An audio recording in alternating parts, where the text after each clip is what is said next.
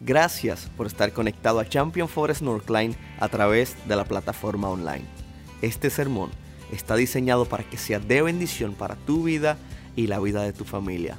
Es nuestro deseo que puedas seguir creciendo espiritualmente. Dios te bendiga, disfruta el mensaje.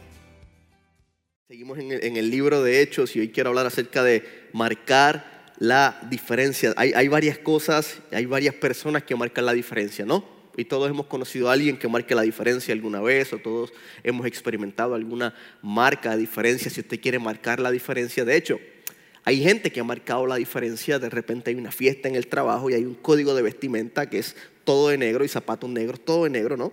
Y a ti no te llegó el memo. Y te pones la camisa más amarilla que te puedes poner, con el pantalón más rojo que te puedes poner y llegas a la fiesta y ¿qué estás haciendo? Sin duda marcaste la diferencia. Y te vas a sentir como un poquito fuera de lugar. No está, pero estás marcando la diferencia, siéntete orgulloso. Hay personas que marcan la diferencia con su servicio. Hay personas que marcan las diferencias en cómo, cómo dirigen su vida diariamente. ¿no? Hay personas que de repente se desbordan en generosidad con otros y marcan la diferencia en otros. Lo más seguro hemos tenido a alguien en nuestra vida que ha marcado alguna diferencia. De repente pueden ser los maestros de escuela dominical, eran niños, eras joven y, marcaron la diferencia en ti y a partir de ahí creíste en el Señor Jesús. O de repente eh, algo marcó la diferencia, el bautismo marca una diferencia en tu vida, aceptar a Jesús en el corazón marca una diferencia en nuestra vida. Eh, gracias a Dios hay un programa que se llama Recomprometiéndonos y siempre lo digo, no es el programa es lo que Dios hace a través del programa. Y muchos matrimonios, si diría, ponte de pie, es más, lo voy a decir, ponte de pie si el programa Recomprometiéndonos marcó una diferencia en tu vida. Ponte de pie. Estoy seguro que sí, hay, muchos matrimonios. Mira, ¿ve? son cosas que marcan la diferencia. Son cosas que marcan la diferencia. Pueden sentarse marcando, marcando la diferencia. La última escena que registra Lucas en el capítulo 18 de los Hechos es una visita breve de Pablo a Éfeso en el final de su segundo viaje misionero. O sea, él está terminando su segundo viaje misionero y hoy vamos a comenzar a ver el tercer viaje misionero de Pablo. Le pidieron que se quedara un tiempo más. Pablo dice que no se iba a quedar, pero les prometía que iba a regresar y esa promesa él la cumple y así es como comienza el tercer viaje misionero de Pablo. Ahora bien, antes de que Pablo llegara a Éfeso, hubo alguien llamado Apolos quien estuvo preparando al pueblo para que fuese receptivo a la predicación del Evangelio. Dice la palabra que Apolos era poderoso en las escrituras, o sea, era conocedor de la escritura. Dice que también era un, varón, un varón elocuente, sabía hablar, sabía expresarse, sabía comunicarse, tenía excelentes cualidades, estaba lleno del favor del Señor, era una persona llena de entusiasmo, era una persona llena de fervor, pasión eh, por la palabra del Señor. Dice la palabra también que Apolos era una persona auténtica, era una persona sin miedo a equivocarse. Era una persona real. Ustedes saben que siempre lo digo, queremos ser el lugar más seguro en la tierra para ser una persona que real. Ser personas auténticas, ser personas con derecho a equivocarse, ser personas con la capacidad de reconocer que somos imperfectos. Apolo era una persona auténtica, sin miedo a ser imperfecta. Apolos también estaba muy dispuesto a aprender, dice la palabra y nos demuestra que era una persona enseñable. ¿Por qué lo digo? Cuando Priscila y Aquila escuchan la predicación que está brindando Apolo, se dan cuenta que faltaba el mensaje esencial, el mensaje central del Evangelio. ¿Cuál es el mensaje central del Evangelio? La muerte y resurrección de Jesús. No es que Apolos tenía una falsa doctrina, no, no se le acusa incluso de falsa doctrina, sino que era una doctrina incompleta. Faltaba la figura de Jesús. Priscila y Aquila corrigen su predicación. Esto demuestra que Apolo, como les dije, era alguien muy, muy enseñable. Pero me llama la atención lo que estaba logrando Apolos en ese lugar. Pablo iba a venir después a compartir el evangelio transformador de Jesús. Y me encanta esto que vamos a estudiar hoy, que está en Hechos capítulo 19 porque Pablo ahora llegaba a Éfeso, se encontraba en Éfeso y, mira cómo le decían a la ciudad, la puerta entre los continentes. Éfeso era un lugar muy, muy estratégico, muy estratégico para expandir el mensaje por todas partes. Yo he, hablaba a veces y he hablado a veces con cantantes cristianos o, cantantes seculares y hablan acerca de Puerto Rico. Y Puerto Rico tiene una peculiaridad y muchos de ellos me decían, si yo logro entrar al mercado musical de Puerto Rico, la hice. Y yo le preguntaba por qué. Y me decía que Puerto Rico es un lugar estratégico para la música. Lo que llega a Puerto Rico llega a Estados Unidos y se, expande por todos los continentes. O sea, así era Éfeso, era un lugar muy, muy importante, puerta entre los continentes. Ahí Pablo establece una iglesia.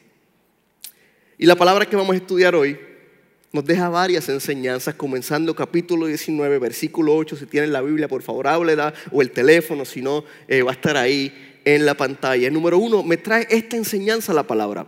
Cuando compartimos el Evangelio, marcamos la diferencia. Cuando compartimos el Evangelio, marcamos la diferencia. Dice el versículo 8, luego Pablo fue a la sinagoga y predicó con miedo. ¿Qué dice? Con valentía. Pablo predicó con valentía durante los siguientes tres meses discutiendo persuasivamente sobre el reino de Dios. Pablo se encontraba en un lugar que era muy desafiante para predicar, demasiado desafiante para predicar el Evangelio. Enfrentó algunas dificultades, enfrentó algunos retos, algunos obstáculos. Mira, e, entre ellas era un pueblo eh, eh, eh, judista, o sea, creían el judaísmo, era un pueblo pagano el paganismo estaba muy inmerso en su cultura. Eh, creían en la magia, en la hechicería. Tenían a su diosa que se llama Artemisa o Diana, que era eh, considerada la diosa de la casa, los bosques y los animales y protectora de la virginidad. Ese era el pueblo al que Pablo le iba a predicar. Un pueblo muy, muy difícil. Dice la escritura que una vez Pablo llegó a Éfeso, ¿a dónde usted cree que fue Pablo? a la sinagoga. Como siempre, ya lo hemos visto anteriormente, Pablo llegaba a un lugar, iba a la sinagoga y ¿qué comenzaba a hacer? Predicar el Evangelio. Pablo fue a la sinagoga como siempre y hacía lo que siempre hacía, predicar el Evangelio. Pero no solo predicó, me encanta que la palabra dice, predicó con valentía. Y ya predicar con valentía es algo diferentes. Necesitamos ser valientes para predicar. Necesitamos ser valientes muchas veces en nuestro hogar. Si aparece un insecto que no queremos, peligroso, peligrosísimo como la cucaracha, imagínense. Tenemos que ser valientes, ¿no? Y muchas veces nos acobardamos y no, y no, necesitamos ser valientes. A veces nos hacemos los valientes.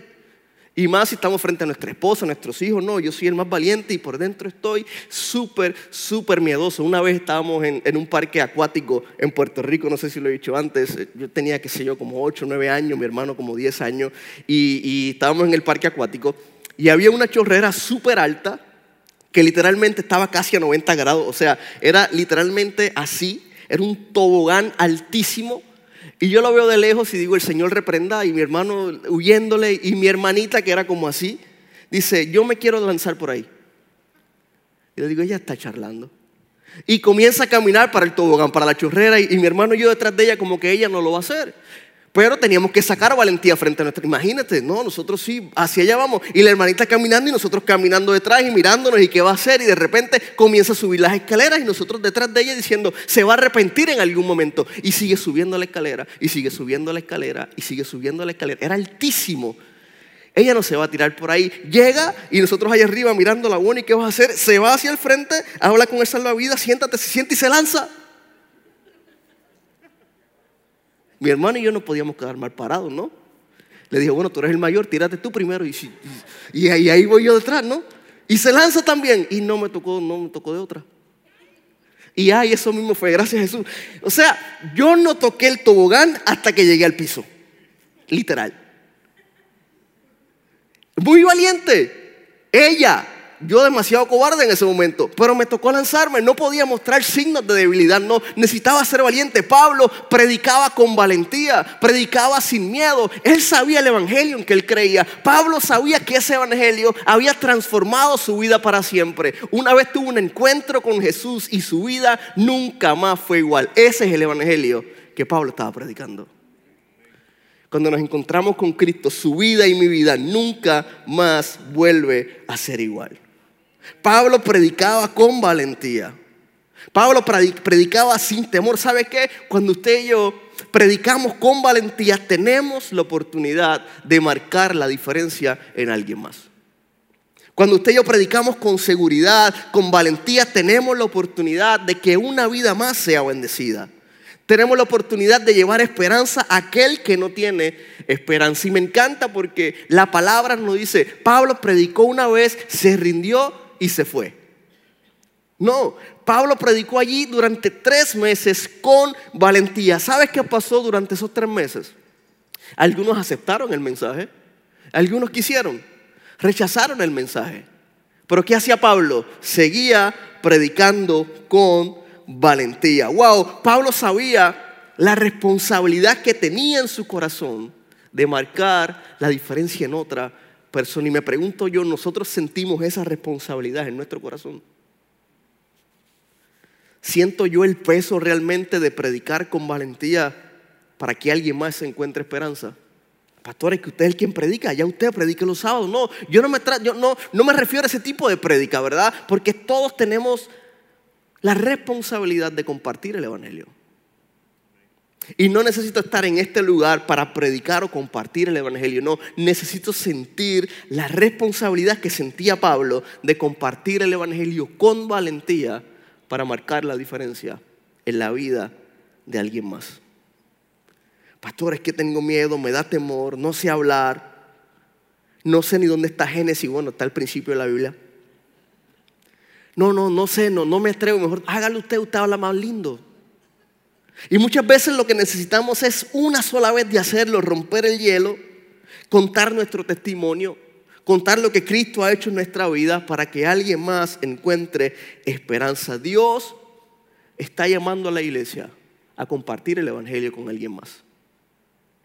Dios nos está llamando a abrir nuestros labios y brindar la esperanza a la vida que necesita esa esperanza. ¿Sabes que me, encanta que una vez usted y yo nos encontramos con esa esperanza, ¿sí o no? Levanta las manos si usted se encontró con la esperanza de Jesús. A ver, quiero verlo, ¿verdad? Y muchas veces hacemos así. Y el otro, uy, el otro allá que como, como él quiera hacerlo. Eso es problema de él, no es mío, no. Es una responsabilidad que pone la palabra en nosotros. Si vemos la gran comisión que dice, ir por todo el mundo y predicar el Evangelio. Y eso no dice que los pastores vayan y prediquen el Evangelio. No dice que los maestros de grupo de vida vayan y prediquen los evangelios o que vayan los misioneros y prediquen el evangelio. No, dice que nosotros, todos los creyentes, vayamos por todo el mundo y que hagamos, prediquemos el evangelio transformador de Jesús. Esa es nuestra responsabilidad. Si yo quiero marcar la diferencia, necesito predicar con valentía. Número dos, algo que me enseña este pasaje, y ya lo hemos venido hablando por las pasadas dos semanas, el pastor Esteban lo mencionó, yo lo mencioné hace dos semanas atrás y se lo recuerdo hoy por si acaso se nos olvida un poquito, a veces se nos olvidan ciertas cosas, ¿verdad? A mí se me olvida todo, les prometo que se me olvida casi todo. Mi mamá siempre me preguntaba, ¿a dónde vas a tocar? No sé.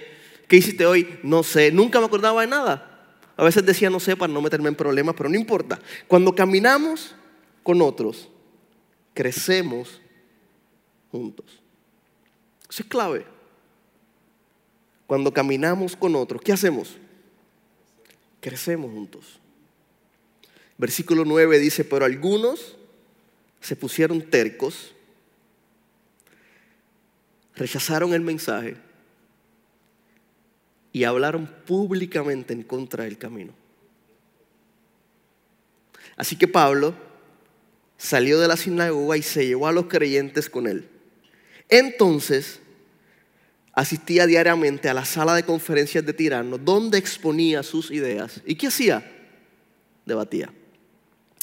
Ya en varias ocasiones hemos visto cómo algunas personas aceptan el mensaje, otras personas rechazan el mensaje. ¿Se acuerdan que hace varias semanas hablamos de sacudirnos el polvo de la ropa, de los pies, verdad? Si alguien rechaza, uy, me sacudo el polvo, pero sigo predicando. Pablo seguía predicando. Y me encanta porque la palabra dice, algunos se pusieron tercos. Tercos y rechazaron el mensaje. ¿Alguien conoce a alguien terco? No levante su mano, por favor, porque si está a su lado se va a meter en tremendo problema. Alguien que es terco se mantiene firme en su posición, aunque hayan argumentos que están en su contra. O sea, es verde y es verde y la silla es azul. Pero es demasiado terco para reconocerlo. ¿Te, consideras terco? Gracias por tu sinceridad.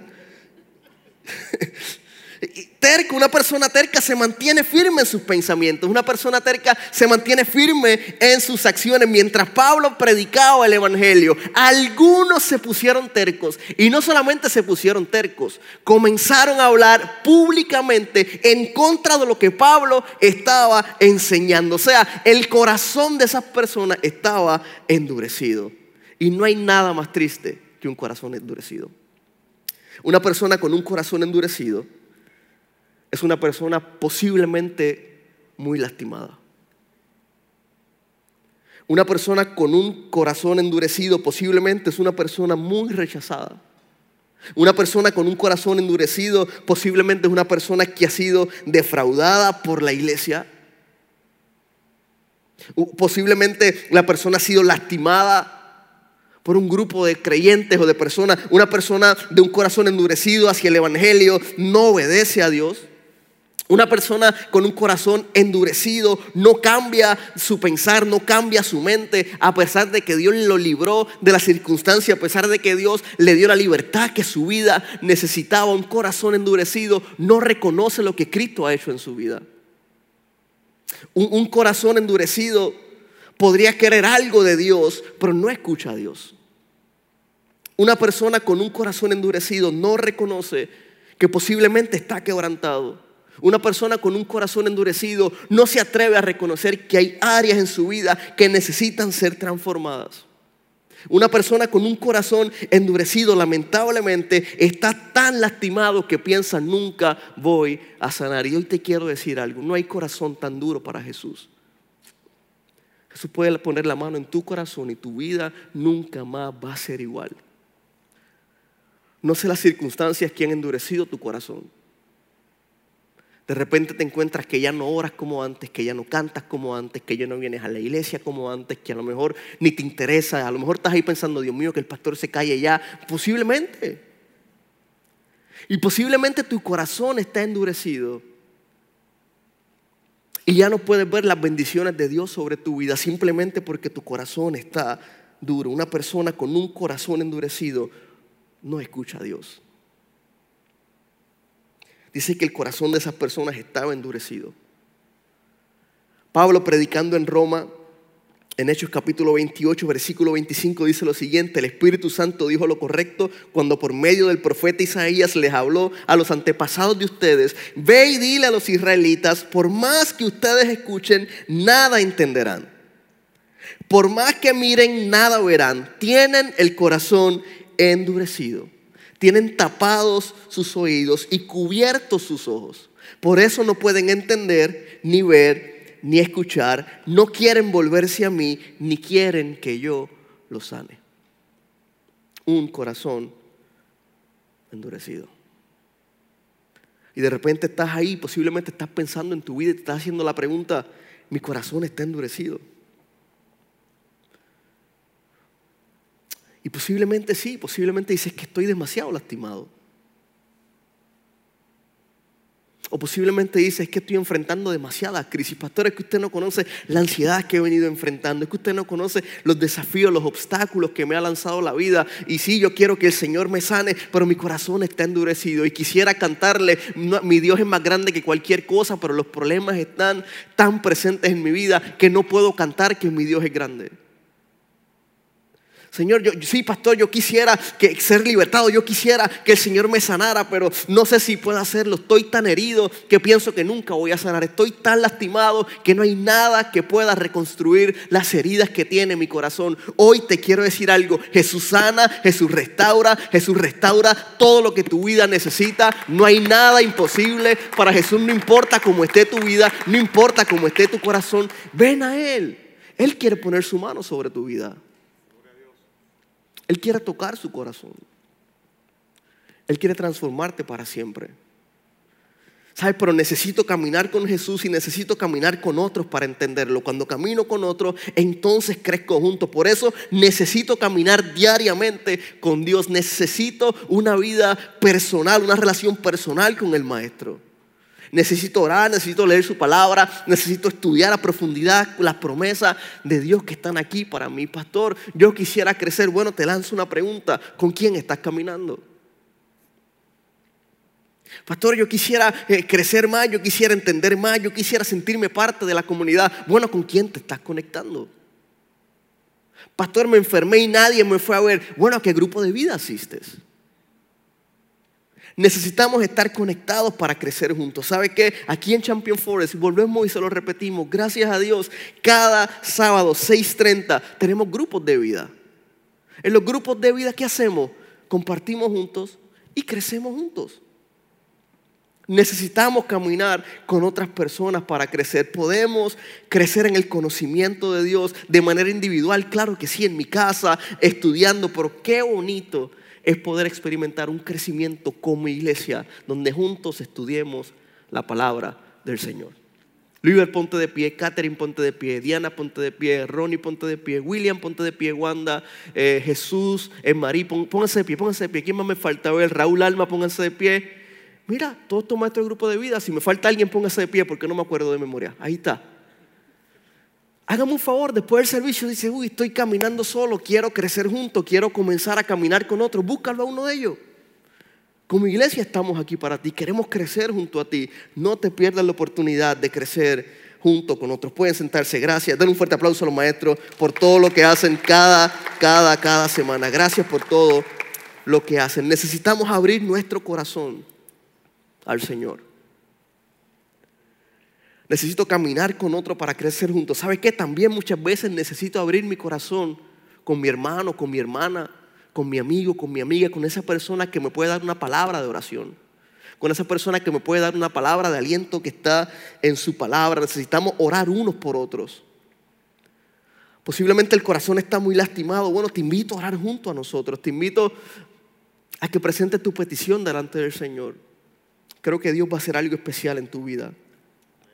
Dice la palabra que así que Pablo salió de la sinagoga y se llevó a los creyentes con él. Entonces asistía diariamente a la sala de conferencias de Tirano. Me encanta porque dice diariamente, no dice cada sábado, diariamente a la sala de conferencias de Tirano, donde exponía sus ideas. ¿Y qué hacía? Debatía. Pablo iba a debatir. Pablo iba a persuadir, Pablo iba a presentar el mensaje de salvación, Pablo no, se iba a cansar de compartir lo que Cristo había hecho en su vida, lo compartía para que alguien más fuese bendecido, lo compartía para marcar la diferencia. Y número tres, con esto cerramos. ¿Sabes qué me enseña la palabra? Que cuando somos obedientes, somos bendecidos con los resultados. Cuando somos obedientes, somos muy bendecidos con los resultados. Y claro, como seres humanos solo queremos los resultados, ¿sí o no? Uy, yo quiero perder de peso, pero ya. Y no soy obediente a la dieta, ni al ejercicio.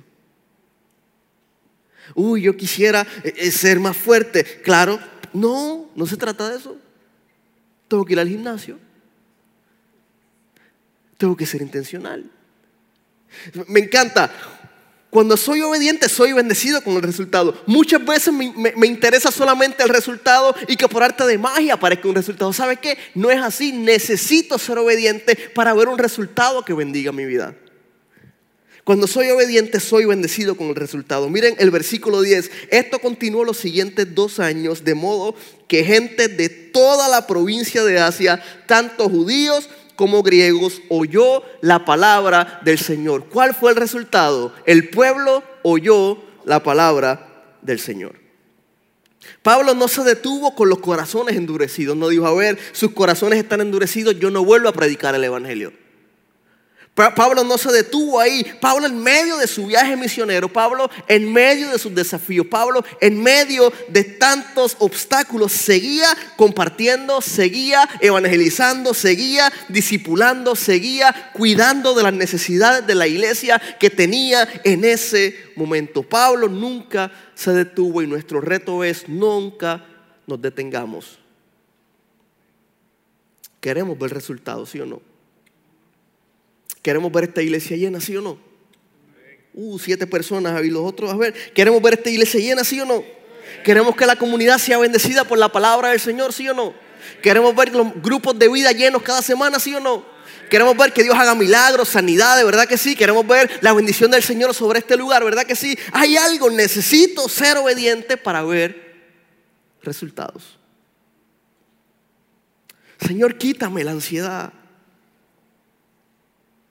Señor, quítame el miedo. Señor, quítame el temor. Señor, trabaja en mi matrimonio. Hay crisis. Y posiblemente hay crisis y Dios la conoce. Pero no necesariamente damos pasos de fe para que Dios comience a trabajar en nuestro corazón. Y siempre nos gusta ver resultados, pero no siempre estamos dispuestos a someter nuestro corazón, a resistir a las pruebas para ver la bendición de Dios sobre nuestra vida. ¿Sabes qué? Es necesario obedecer es necesario resistir, es necesario permanecer, porque Dios va a hacer un milagro en tu vida. Dios va a hacer un milagro en tu vida. Pablo no lo pudo haber hecho por sí solo. Pablo preparó a otros cristianos para la obra.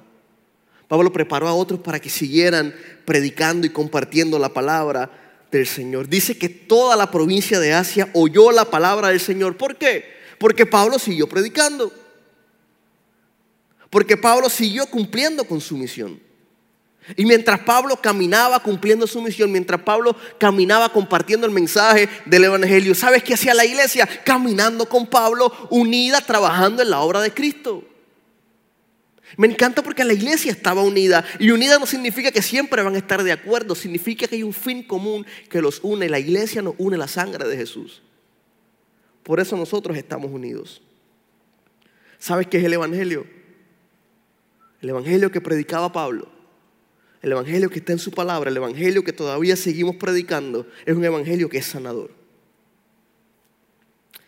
Es un evangelio que es restaurador. Es un evangelio que trae esperanza. Es un evangelio que trae sanidad. Es un evangelio que trae la transformación que nuestras vidas necesitan en medio de los desafíos de la iglesia. Sigamos compartiendo el Evangelio. ¿Sabes por qué?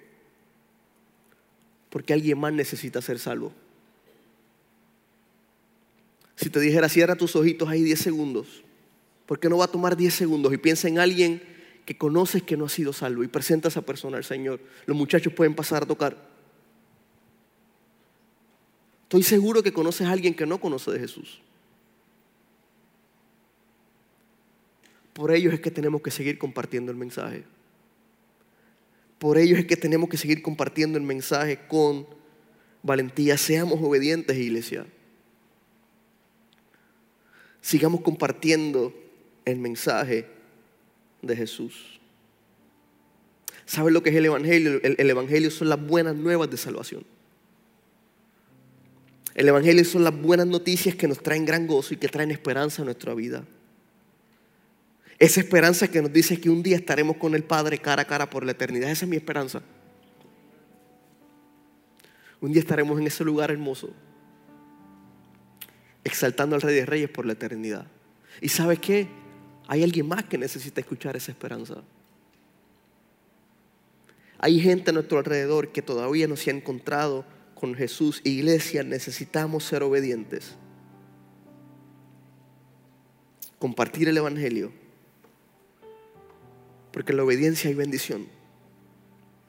¿Sabes qué hizo Dios? Luego de esto, Dios utilizó a Pablo para hacer milagros. Versículo 11, Dios le dio a Pablo el poder para realizar milagros excepcionales.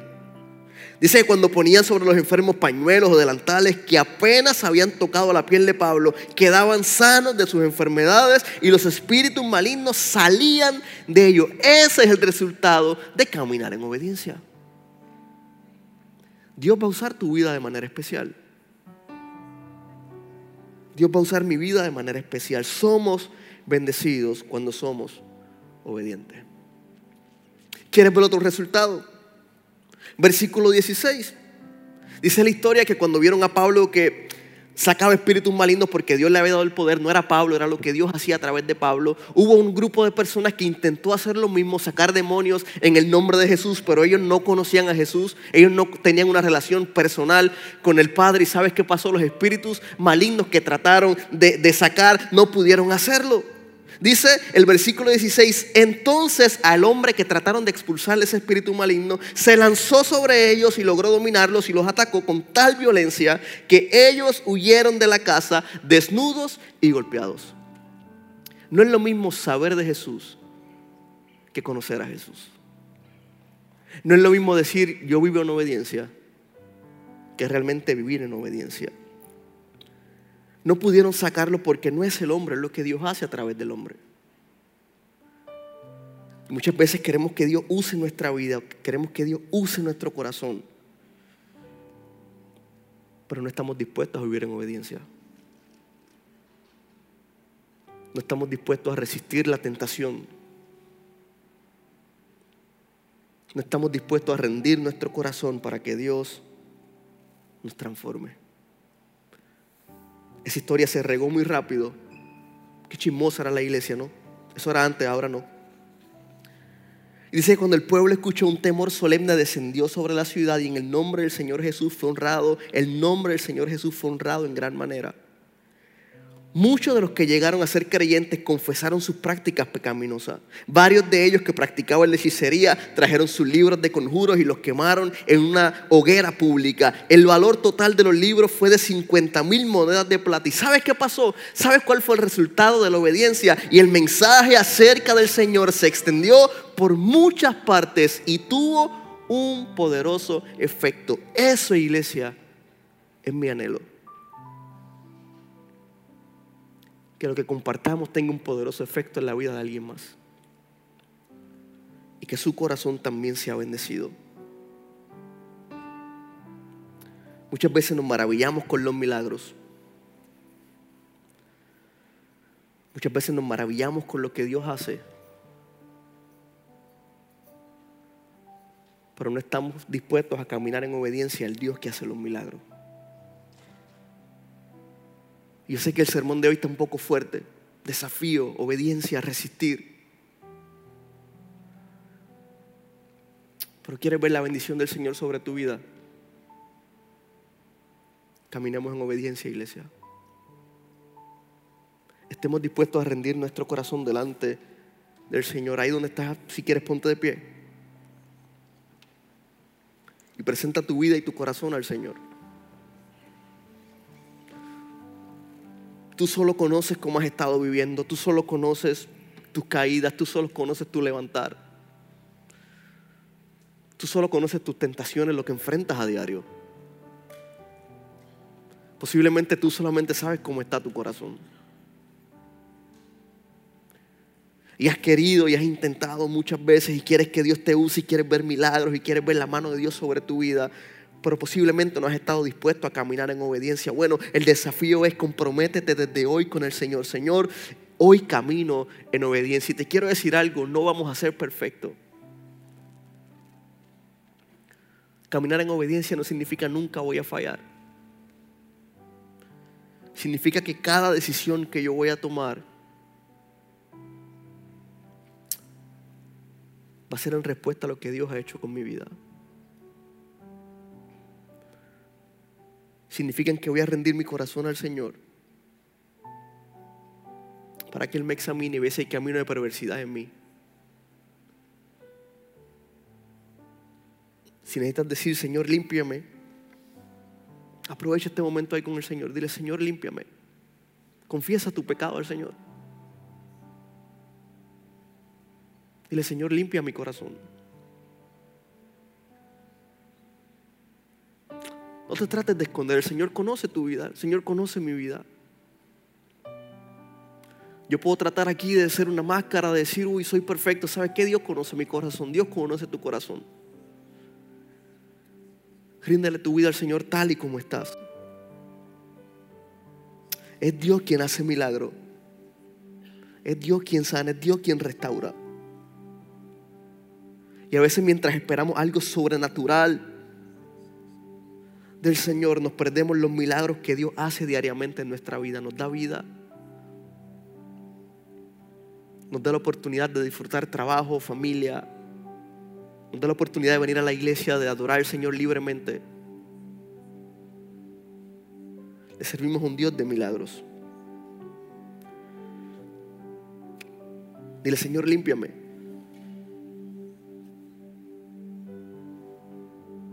Sabes que he fallado, Padre. Límpiame. Te voy a pedir algo más y, lo siento, va a ser un poco incómodo. ¿Qué tal si gustas solamente? Es donde estás, inclina tu, inclina tu rostro al Señor. Si quieres ponerte de rodillas delante del Padre, este es un momento muy personal con el Señor. Si deseas estar de rodillas, si deseas venir aquí al frente, si deseas levantar tu mano, si deseas lo que tú quieras. Es una oportunidad para que Dios limpie nuestra vida, limpie nuestro corazón. ¿Sabes por qué? Porque la bondad de Dios nunca se ha apartado de nuestra vida. Y Dios siempre ha sido bueno con nosotros. Ahí donde estás, levanta tu mano, cierra tus ojos, ven al altar como tú quieras. Mientras cantamos, ponte de rodillas como tú quieras hacerlo. Rinde tu corazón al Señor en nuestra vida. Dios ha sido bueno. Con nosotros hoy. Esperamos que el sermón haya sido de bendición para tu vida y que el Señor haya hablado a tu corazón. Si todavía no has aceptado al Señor Jesús en tu vida, quisiera invitarte a que hagas esta oración junto a mí, la oración más importante que un ser humano puede hacer. Repite después de mí, Señor Jesús, hoy te acepto en mi corazón y te reconozco como mi único y exclusivo Salvador. Escribe mi nombre en el libro de la vida. En el nombre de Jesús. Amén. Nosotros creemos que si hiciste esta oración, vas a poder disfrutar de una eternidad junto a nuestro Padre Celestial en el lugar que ya Él ha preparado para nosotros. Quisiera invitarte a que nos puedas acompañar a Champion Forest Northline. Para más información puedes ir a championforest.org diagonal Northline. Dios te bendiga, te espero la próxima semana.